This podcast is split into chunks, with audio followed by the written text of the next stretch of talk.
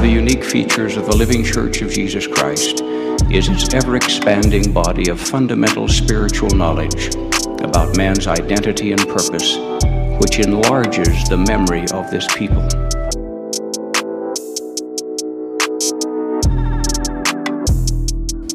Scripture declares that ye should consider on the blessed and happy state of those that keep the commandments of God. For behold, they are blessed in all things, and if they hold out faithful to the end, they are received into heaven and dwell with God in a state of never ending happiness.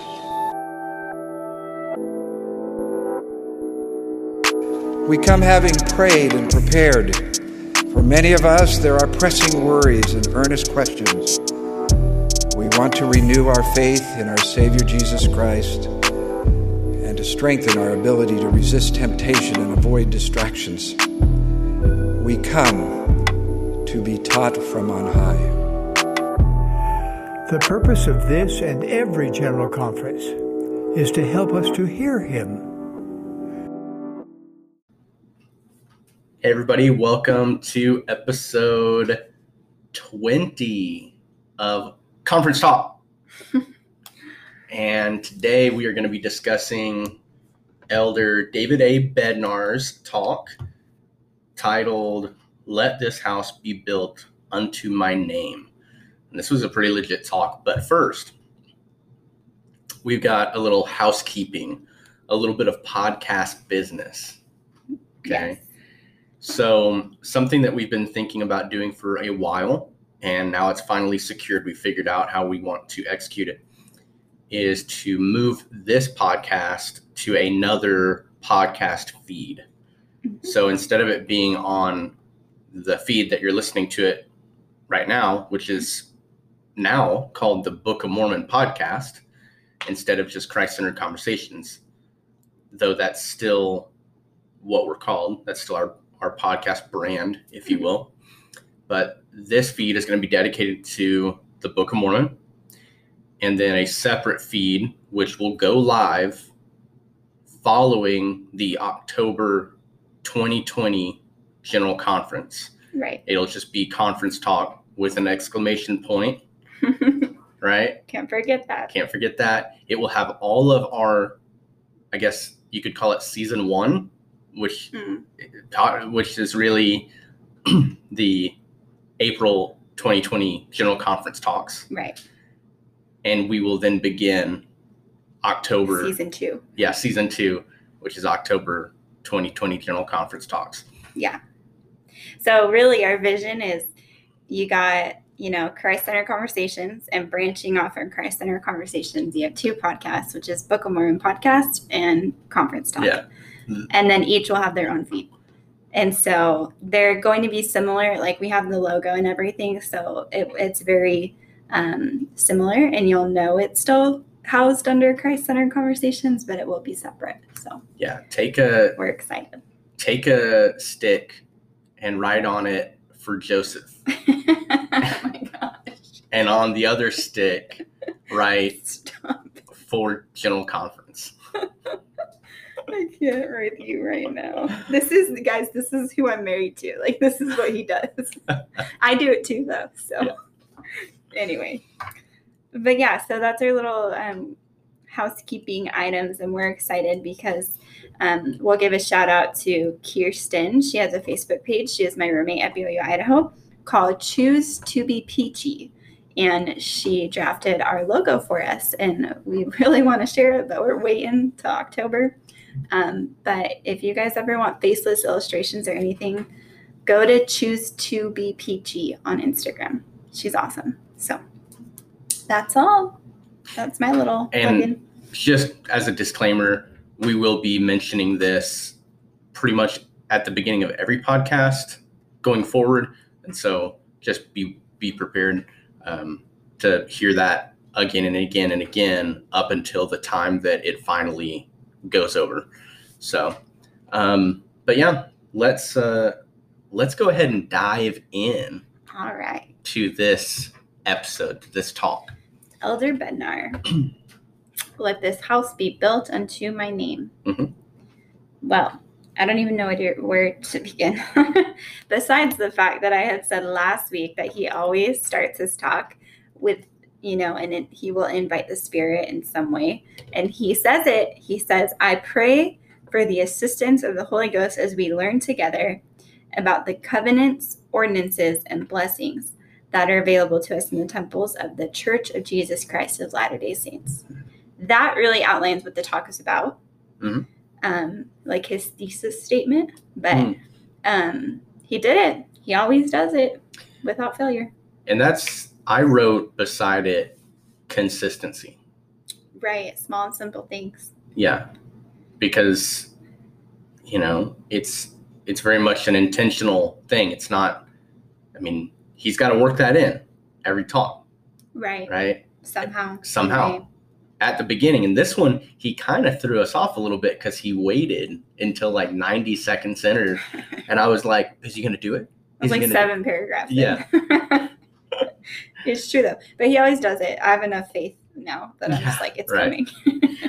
But anyway, um, early on, um, well, he begins his talk by by referencing the several, you know, divine visitations, I guess you could say, or, or heavenly appearances to Joseph Smith, first in the Sacred Grove, and then following um, when he was, well, three years later in the still young Joseph's bedroom when the angel Moroni visited him right. and he he instructed him there. He became kind of his his heavenly uh, mentor in in a way, right? Kind of training him to be a prophet. It says he instructed Joseph about the coming forth coming forth of the Book of Mormon. And then Moroni quoted from the book of Malachi in the Old Testament Behold, I will reveal unto you the priesthood by the hand of Elijah the prophet before the coming of the great and dreadful day of the Lord. And he shall plant in the hearts of the children the promises made to the fathers, and the hearts of the children shall turn to their fathers. If it were not so, the whole earth would be utterly wasted at his coming. And that there is some slight differences between that and the language used in the King James Version, but very much to the point. And what I took away from that was that, you know, both the Book of Mormon and the temple are like two parts of the covenant made by Jesus Christ to Abraham, Isaac, and Jacob. You know, th- these things they they connect all the way back to the early dealings with the the patriarchs in the Old Testament. Right. And and so the restoration because all of this conference is about the restoration, right? I think that So sorry.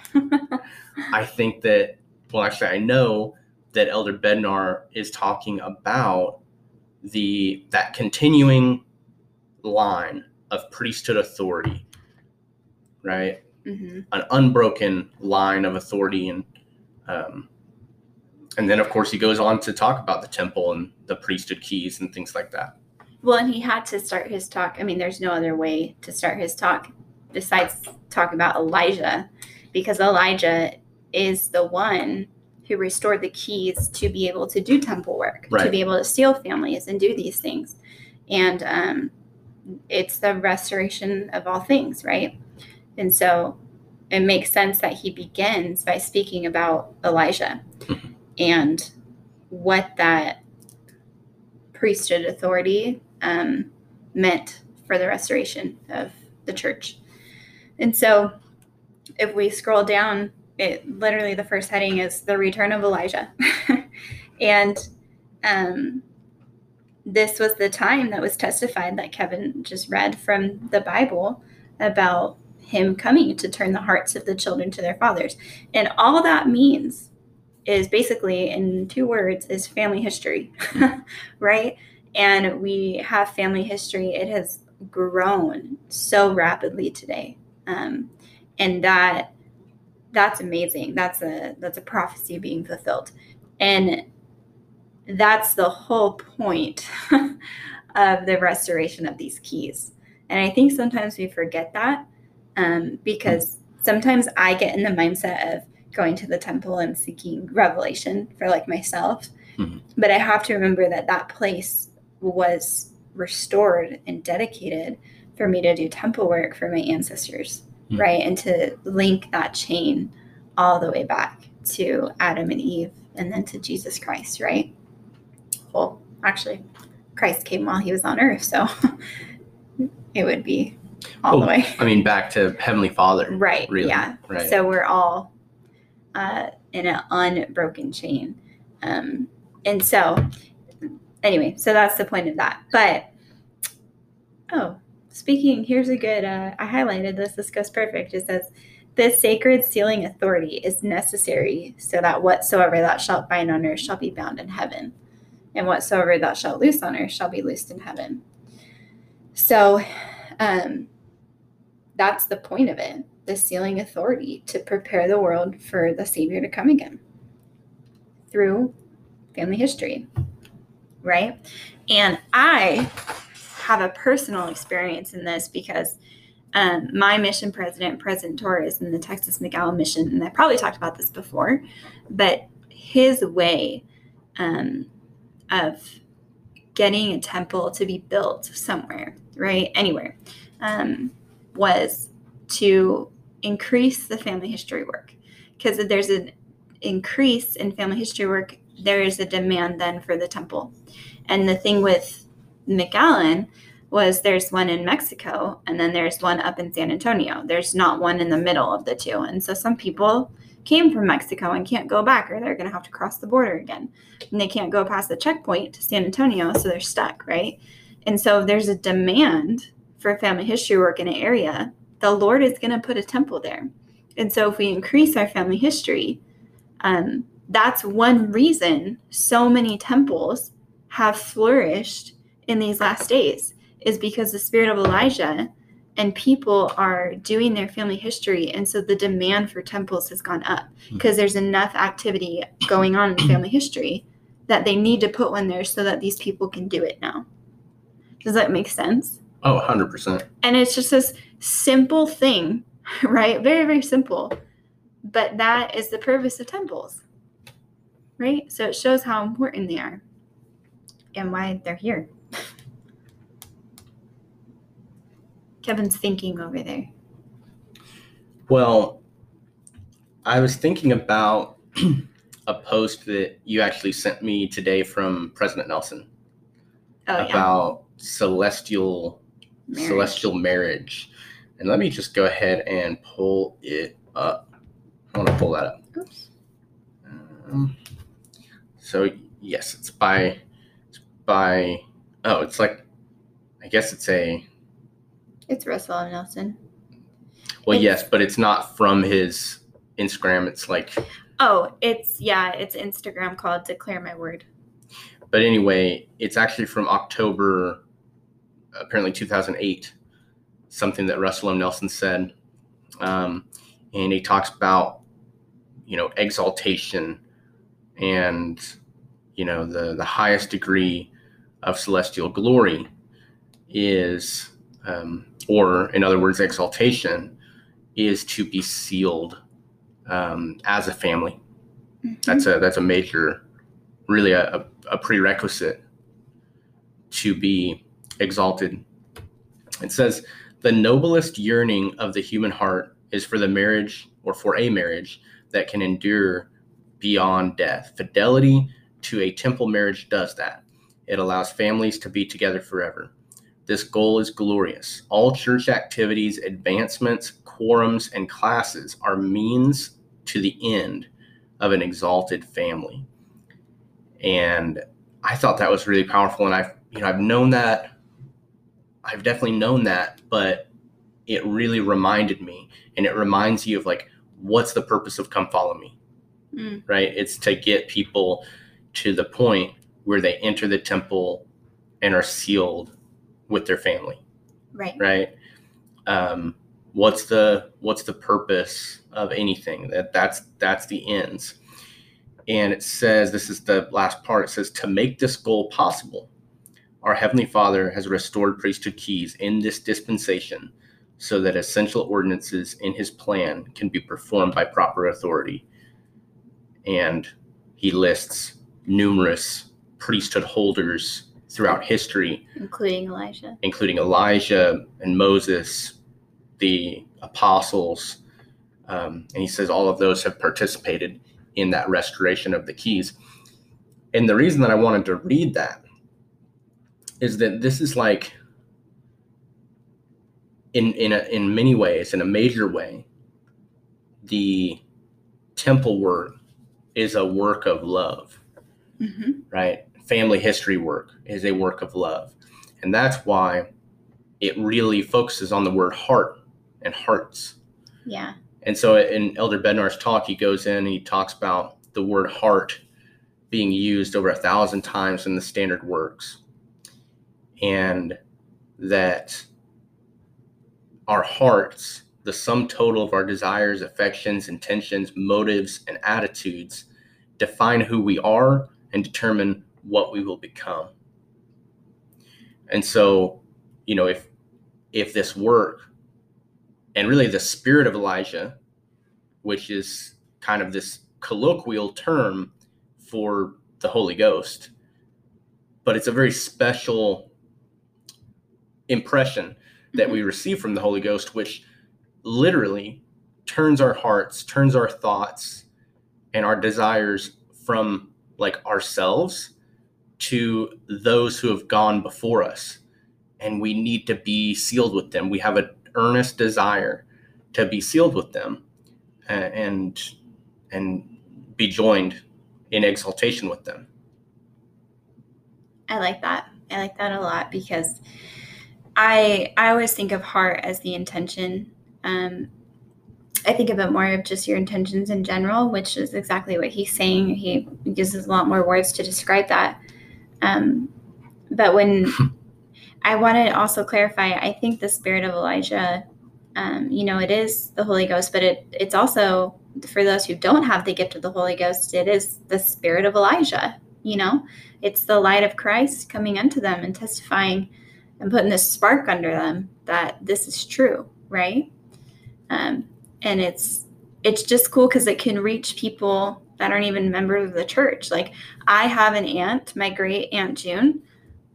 Girlfriend has the spirit of Elijah her whole life. Like she is family history guru and she loves it. She loves learning about her family history. And I learn from her. I mean, I go to her house um, every time I can when I'm in California to, to learn more. She has this huge chart about it and it's amazing. Um, so it's it's pretty cool. I like that hearts get turned. Um, literally, our thoughts get turned to them.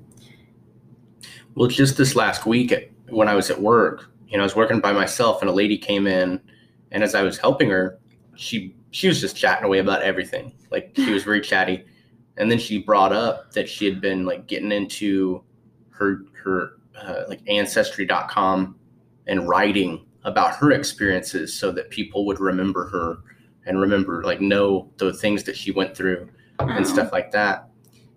And that's also a part. It's not just like, hey, I want to connect with people who have died. It's also I want to I want to connect myself to people who I may never get to meet. You know, my Right. my grandchildren. Who knows if I am I going to live another day? I need to put down these words that mean like that that mean something to me.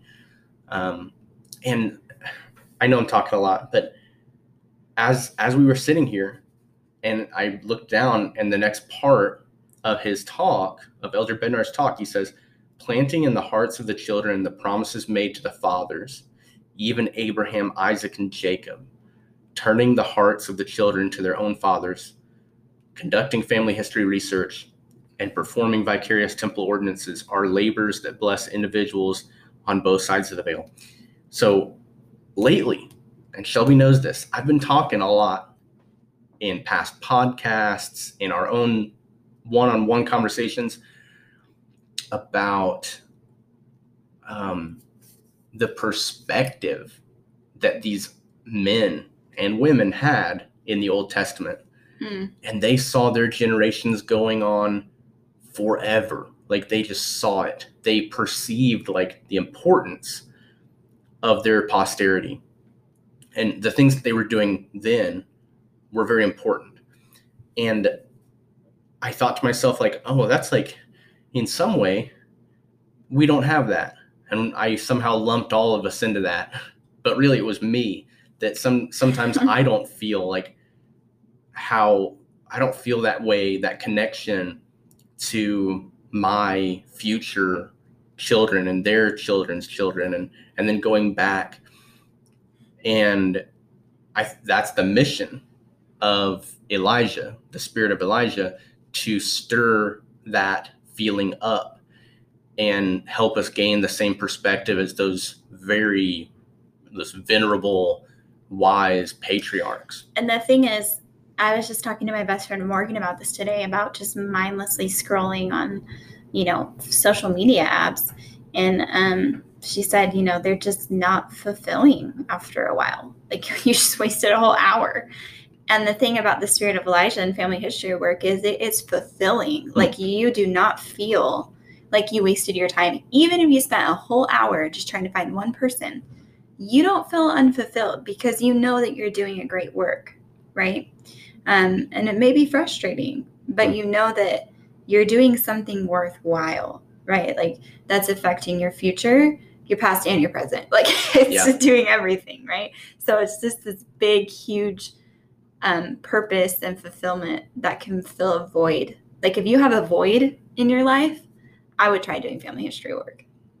I'm Good sure. advice. I'm sure that that void will get filled.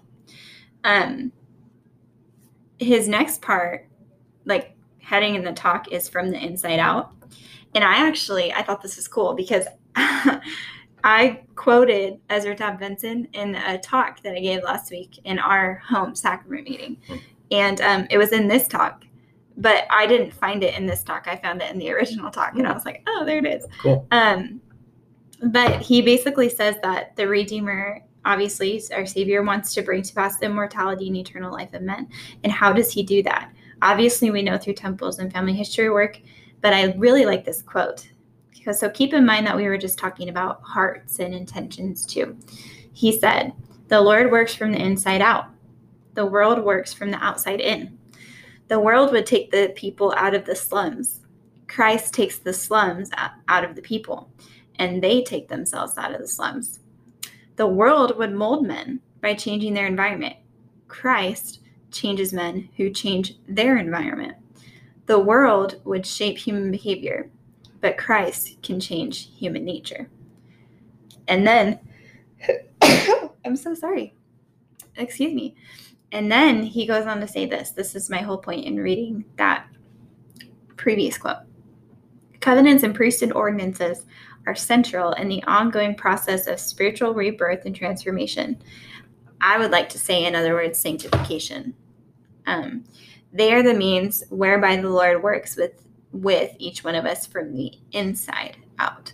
So then he goes to talk about how covenants and ordinances of the priesthood are what help us transform from the inside out Hmm. and not be and I take that also as not being you're in the world but not of the world. Right? Right. Um and that's amazing. I mean, these covenants that we make with our with our Savior and, and Heavenly Father, they really do help us become more sanctified and holy to eventually be like them. Because if we can't do this here, even the slightest bit, we're not gonna want to be doing what they're doing out there.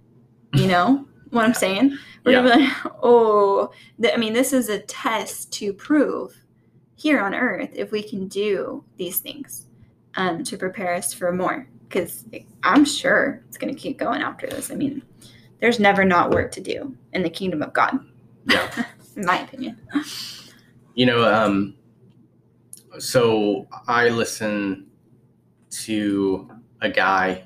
He's a he runs a couple podcasts himself. His name is Jocko Willink, he's a retired Navy SEAL.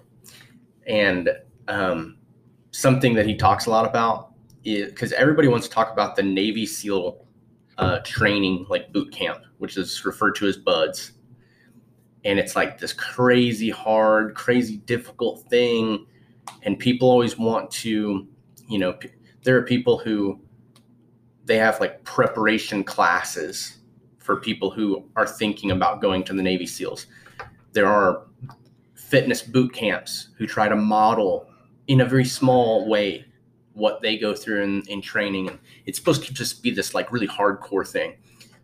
But Jocko, he talks about that being it's merely a screening process. Mm. And he says, you know, to be honest, the hardest things that I had to do in the in, in my entire 20 year uh, career in the Navy SEALs were not in buds. It was out doing the actual missions and the work and like losing people, you know, things like that.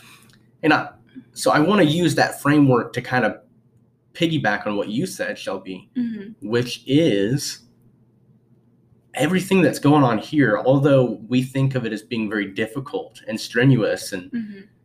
It's kind of just a screening process for Heavenly Father and Jesus Christ. That, like you said, they're they're trying to see and prove if we'll do all the things which we've been commanded.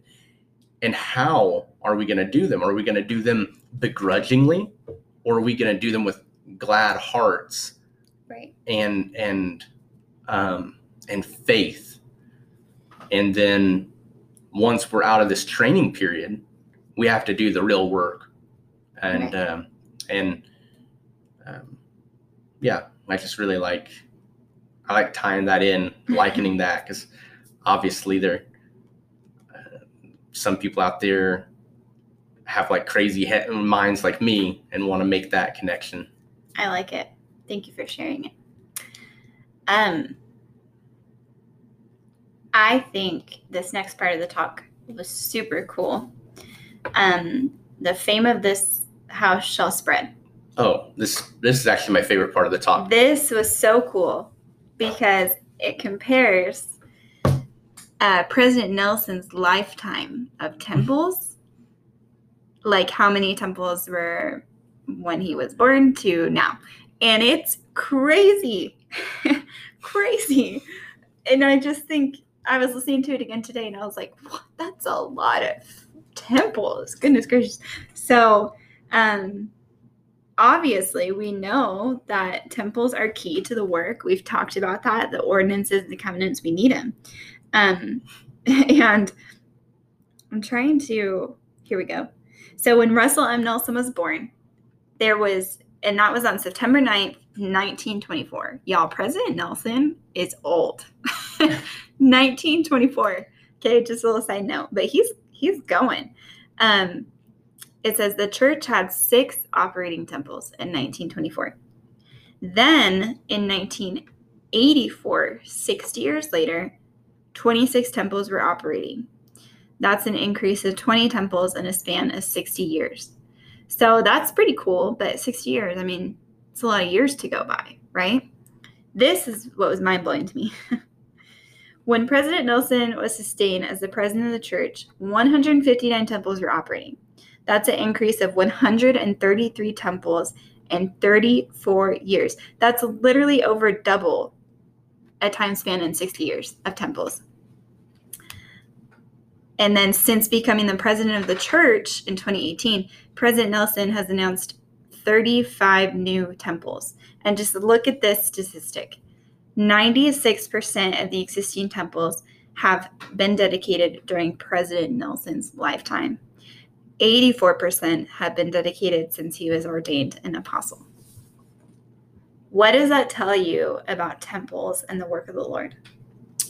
Um, I wrote next to this just the word hastening. Right, It's speeding up. 100%. I mean, it's literally crazy just in his lifetime what was accomplished. And so you see, like you literally see, and it's cool because in the talk it it shows a map, and the map gets bigger as the temples, Yeah, right. as the temples get added. It had to get it had to span out. it Yeah. did because at first it was only here in um North America. North America. And then the next one, it's like a little bigger, and then it just starts getting covered. Um, and so that shows, that should show um, the importance of this work. And in order to accomplish the work in the spirit of Elijah, we have to have those temples, Mhm. right? And we have to have the members to go to the temples to do the work. So it's very important. And so that's when he starts talking about things that matter most. And he says, uh, however, our primary focus should be on the covenants and ordinances that can change our hearts and deepen our devotion to the Savior, and and not simply on the location or the beauty of the building. Because he was talking about how sometimes we get a little too obsessed with a certain temple in a certain area, but um, it doesn't matter what temple; they're all the same ordinances and covenants that you make with the same priesthood authority. I could go on forever about temples because they're literally one of my favorite things on the planet Earth. And the temples have like been my anchor in lots of storms of life and have been my um, divine, uh, it's been my connection with heaven, if that makes sense. It's just been that place where I can go and I know that everything's going to be okay despite everything that's going on. And I think I know that now because my family is there in the temple who has gone before me, right? Like the work I'm doing, I'm surrounded by people who are on the other side of the veil. So obviously, I felt their support by doing their covenants and ordinances for them. And therefore, that power went with me out of the temple to then sustain me in my trials. I want to ask a question and I want you to answer it as thoughtfully as possible. Okay. Okay. what would you tell somebody if they confided in you Mhm. that they just they didn't feel the spirit when they went to the temple? They don't feel the spirit when they go to the temple. Um, my first thought is your heart's probably not in the right place. I don't know what's their intent behind going to the temple. Are they just going to go, or are they going to seek, or are they going with the intent to disprove that they can't feel the spirit? I don't know. I would ask where their heart is. I'd probably ask them, well, why do you go to the temple? I'd probably, if you, you know, let's say, Kevin, you're one of my friends, and you say, I don't know, Shelby, I just don't feel the spirit when I go to the temple. I would probably just answer back and say, well, why do you go to the temple? Mm. And I think that would be really telling. Oh, that answer that they give me, I think would be telling of why they might not feel the spirit. Okay. Because I I will say I feel I feel the spirit when I go to the temple. I know. 100%. I know. the reason that I wanted to ask that question and kind of get your take on it is that I know that that spirituality is a it's kind of a muscle that you have to develop and if you if you have been going through the motions Mhm. and maybe you just you found yourself in the temple right like you haven't really prepared necessarily to go to the temple Mhm. and you you end up going because it's mission time or it's marriage time Mm. and then you just keep going because that's what you do and you never had the chance to really to really understand or appreciate why temples were being built in the first place and why they're such a big deal. And um, you know it's just like gaining a testimony of anything. It, it takes time to develop. And so i just wanted to i just wanted to to bring that up. Not that i feel like there are a lot of people who go to the temple and don't feel the spirit. Um, i think those people generally just don't go or stop going but Here's another thought. The spirit could be trying to testify to them, but maybe their heart's just not open to it. They're not letting it in to them. Right? Well, I, I, I kind of want to push back and say that it's not always about them. it's not about their disposition. It could be that you know they they haven't had to they haven't had to prove themselves like they, they haven't been tested i mean i think that in some ways like the the closure of temples during the covid-19 you know pandemic will actually have blessed people with a greater appreciation for the spirit that when they do go back hmm they will feel that abundance of the spirit because it wasn't available. Mhm. I'm just thinking in terms of like there was a guy on my mission who said that he he talked about people in parts of the world where they had to sacrifice everything to go to the temple and take out their endowments and Mm. and get sealed with their families. They had to go to other countries. Right. And when they came back, they were so destitute that they had to basically become indentured servants to people for the rest of their lives because they were indebted so greatly.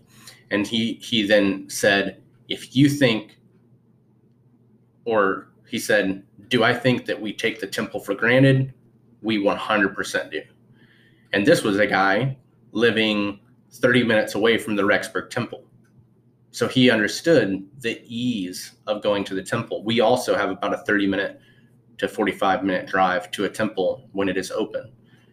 There are people living down the street from a temple in Utah, you know, and maybe they go often, but do they really appreciate what happens in those walls? You know, I lived in Rexburg, and the first year of me being at college, I went to the temple maybe like twice a semester over a period of a period over a time period of Yeah. several months, right? Um, and then it hit me one day. I have a temple five minutes up the road for me, like five minute walk, two second drive up the road to me. Mhm. Why am I not going every week? Right? It just kind of hit me. You need to take advantage of that. And then understanding the importance of why I needed to be going, right? Not just because there's a temple there, but because of the work that's happening and the ordinances and covenants are what made me go every single week. Even when I remember this one specific time, I was leaving work and it started raining. No, snowing. Rain or snow, one of them. And I was like, all right, maybe I don't have to go today. Because, like, I went every Wednesday or Thursday, I can't remember. It had to have been snow. It was snow. And um, I was like, I don't have to go today. It'll be fine. And then it hit me. I was like, wait a minute. I do have to go. You know why? Because there were ancestors that crossed plains for me to go out west to build the first temple. Or, well, the first temple was actually built in uh, the east. It was Yeah. Kirtland. Kirtland. No, I, I see what you mean though. But I was thinking if they can trek aclo- across plains in the snow, okay, I can walk my little bum five minutes up the road in some light sprinkling snow. And I remember feeling some sacrifice there because, dude, it was cold. like Rexburg wind blowing in your Yeah. face. Ooh, it's like bone chilling. And I was like, "Oh, I can do this. And the whole time I just kept thinking about like I don't even know if my ancestors were on those plains or whatnot, but I was like, oh my gosh, I just kept picturing them as I was walking. And then I got into the temple, and the feeling in the temple was so different because I really understood the sacrifice it took to have those temples. So, and I think every time we go, we honor that sacrifice of temples being built and, you know, families that become servants in society because they had to sacrifice everything just to go one Yeah. time to be sealed.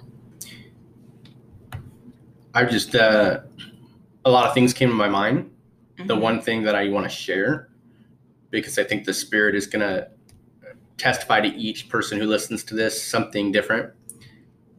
What I would want to share is the the widow's mite from the New Testament, and there is a fantastic Bible video Yeah. entitled "The Widow's Mite." Go listen, or rather, watch, Watch that video. And you know the sacrifice you're talking about. It's also that the the widow, the single mom, the single parent, the college student who pays their tithing. Even that little bit, but it's a lot to them Right. and that's going to the building up of Zion and the establishment of temples which make it possible to do all these things.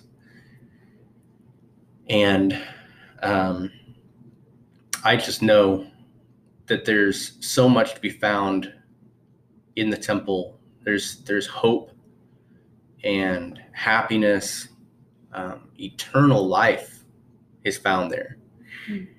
Um, if I may, just as a concluder, I want to scroll back up to the very first part of that heading, the fame of this house shall spread, when it talks about the um, the prophet Joseph Smith one week after the dedication of the Kirtland, Ohio temple.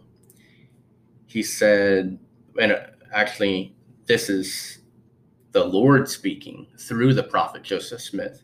It says, Let the hearts of my people, of all my people, rejoice, who have with their might built this house to my name. And I'll add with some sacrifice, because the early saints, they sacrificed more than anybody to build that temple. Yea, the hearts of thousands and tens of thousands shall great, greatly rejoice in consequence of the blessings which shall be poured out and the endowment with which my servants have been endowed in this house.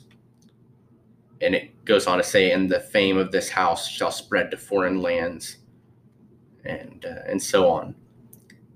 And at the time, like just to think that tens of thousands of people would be impacted by what happened hmm. at that temple was kind of preposterous to hmm. to a, a critic.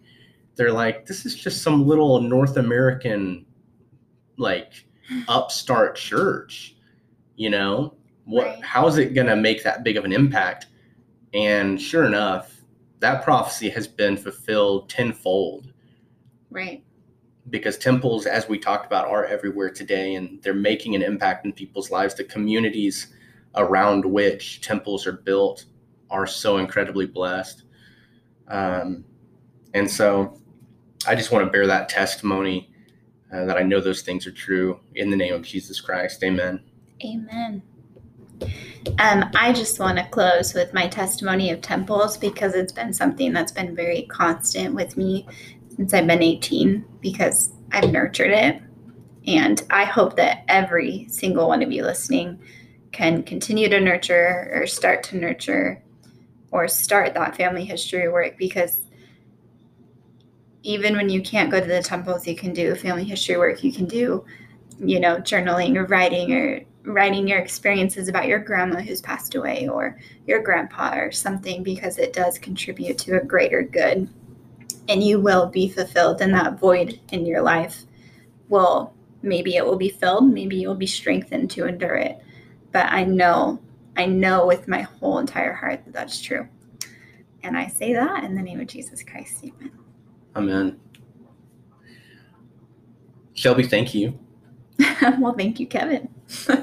And thanks to all of you who listen and contribute.